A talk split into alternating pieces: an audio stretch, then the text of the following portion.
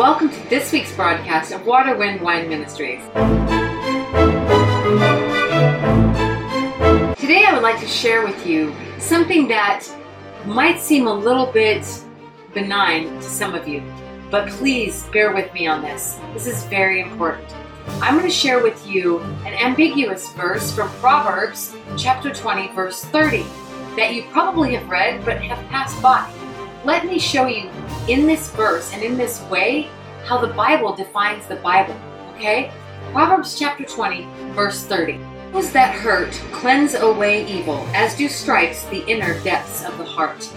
Now, if you've read that, you're probably like, okay, cool.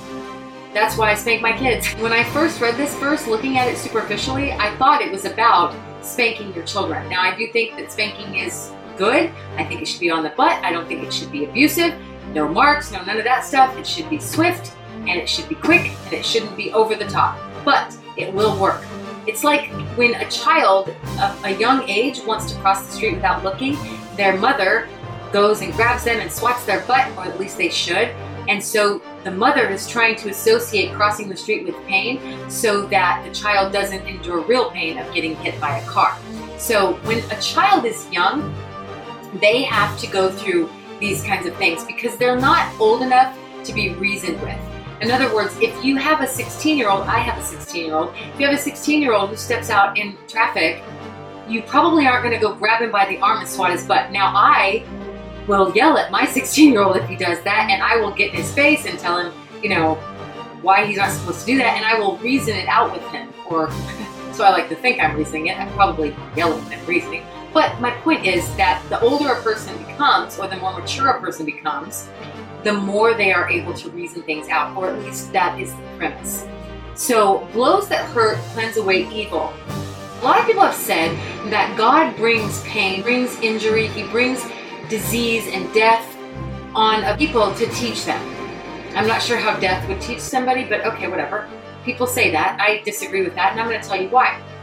But they say, particularly cancer and, and really devastating diseases, they say, oh, God is punishing them because of da da da da or that'll teach you to do this and that and the other thing. You know, and that's that's just a load of bull. Actually, it's completely bunk because this verse lends itself to the understanding that that's exactly what God's doing. Blows that hurt cleanse away evil, as do stripes the inner depths of the heart. In other words, the blow that hurts gets rid of the evil action, and the stripe or the whipping gets rid of your heart set or your mindset that caused you to do the evil action in the first place. That's what this verse says. It really does speak of corporal punishment. But I submit to you that God is not doing this to people. And He will never ever do it again to people because why? Because of Jesus Christ. Now, I told you I was going to uh, teach you that the Bible can define the Bible. So let's relate this to what we see in Isaiah chapter 53, which is talking about the messianic prophecy, messianic meaning the Messiah, Jesus Christ. Isaiah 53 talks about Jesus Christ and some of the things that Jesus would endure during his lifetime, his death, and when he's in the earth, in, in Sheol, in hell. And one of the things that he says in Isaiah 53 is that by his stripes we are healed. By his stripes. Now, this, this business of stripes is what happened to Jesus Christ at Pilate's praetorium. In other words, they convicted Jesus, and Pilate sent him to the praetorium to be beat, and you know that he got 39 stripes with a scourge. A scourge is, is um, about that long, and it's made of leather the handle, and then it has some longer leather straps on the end, which they tie glass and bone and rock and sharp objects to, so that every time that the person is whipped, it rips the skin. And this is what Jesus was whipped with. If you've seen Passion of the Christ, you've seen a little bit of that. But it was 39 stripes, okay? And so that's what Jesus was whipped with. He was scourged. It was a punishment of the Romans. Now, Isaiah didn't know that. He saw it in the spirit. And also Solomon didn't know that, but he knew wisdom when who wrote Proverbs. He said, blows that hurt cleanse away evil, and stripes do the inner depths of the heart. And so we can take what Isaiah wrote about Jesus' stripes and we can apply it to what Jesus himself actually endured in the praetorium of Pilate on the day that he was crucified. Jesus endured those stripes not because he was spiritually immature and couldn't be reasoned with, but because we were. The Bible says that Jesus Christ became our sin. He didn't commit our sin, he became it. He was sin. He was sin. When Pilate sentenced Jesus to receive those stripes in his praetorium, what he was doing in effect was fulfilling Isaiah 53 and Proverbs 20, verse 30. Every blow of that Roman soldier's scourge was cleansing away evil. The sin that was put upon him, the sin that he became, my sin, your sin. Because you see, those stripes led to our healing. Because you see, sin leads to sickness and disease and death. That's why over in the Gospels, when they see a blind man who's blind from birth, the disciples say, Who sinned, this man or his parents? Because that's how it was. If you had some kind of physical disorder, it's because there was sin, because that's how physical disorders got into the earth sin. And so when Solomon says in Proverbs 20, verse 30, that blows cleanse away evil, and that stripes cleanse away the inner depths of the heart or clean the inner depths of the heart. God takes that truth, that really natural truth, and applies it to the back of the Savior and Lord Jesus Christ. And every blow of that scourge is cleansing away evil, and every stripe is cleaning the inner depths of our hearts. And that's what we need to allow it to do. Now, one more verse, and I'm going to let you go. It's a short video this week because it was Thanksgiving, and I had a really long video last week, which I actually recorded them in the same day, if you can't tell. But I did for ease and economy. But another verse that is really telling about this is in Hebrew. And when I ran across this verse, like I'm sure some of you have run across it, it's one of those verses that you don't know what to do with until the Lord tells you what to do with it. Okay, let me read it for you. Hebrews chapter 12, verse 6. I'm going to read from verse 4 to verse 6 for some context, but I really want you to focus in and hone in on Hebrews chapter 12, verse 6. All right, read along with me. Hebrews chapter 12, verse 4. You have not yet resisted to bloodshed, striving against sin. And you have forgotten the exhortation which speaks to you as to sons. My son, do not despise the chastening of the Lord, nor be discouraged when you are rebuked by him. For whom the Lord loves, he chastens, and scourges every son whom he receives.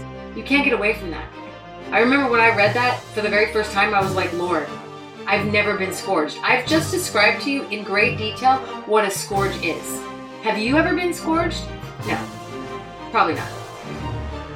Probably not. But some people will say, oh, well, the Lord is chastening me with cancer or with this sickness or that sickness or this poverty or this situation or whatever.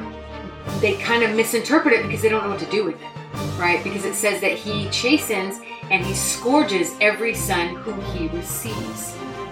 Well, I went to God about this and I said, All right, Lord, I've never been scourged ever. So do you not receive me? And he said, No. I was like, What? He said, I received my son, and you are in him. So if you're in him, I receive you, and you have been scourged. In other words, he took our sin, and we took his blessing.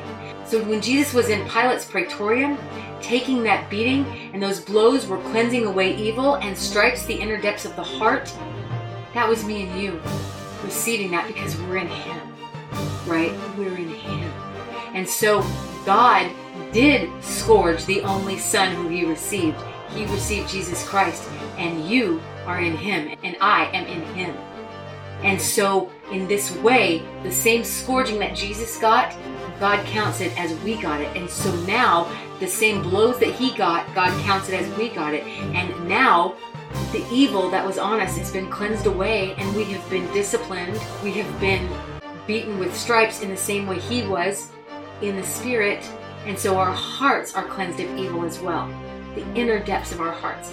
Beloved, let this be a word to you, a word of encouragement that you are already clean of every sin for all time. Every sin that you've ever committed or ever will commit. Because I got news for you. Every sin that you've ever committed was way after the cross. So it's every future sin too.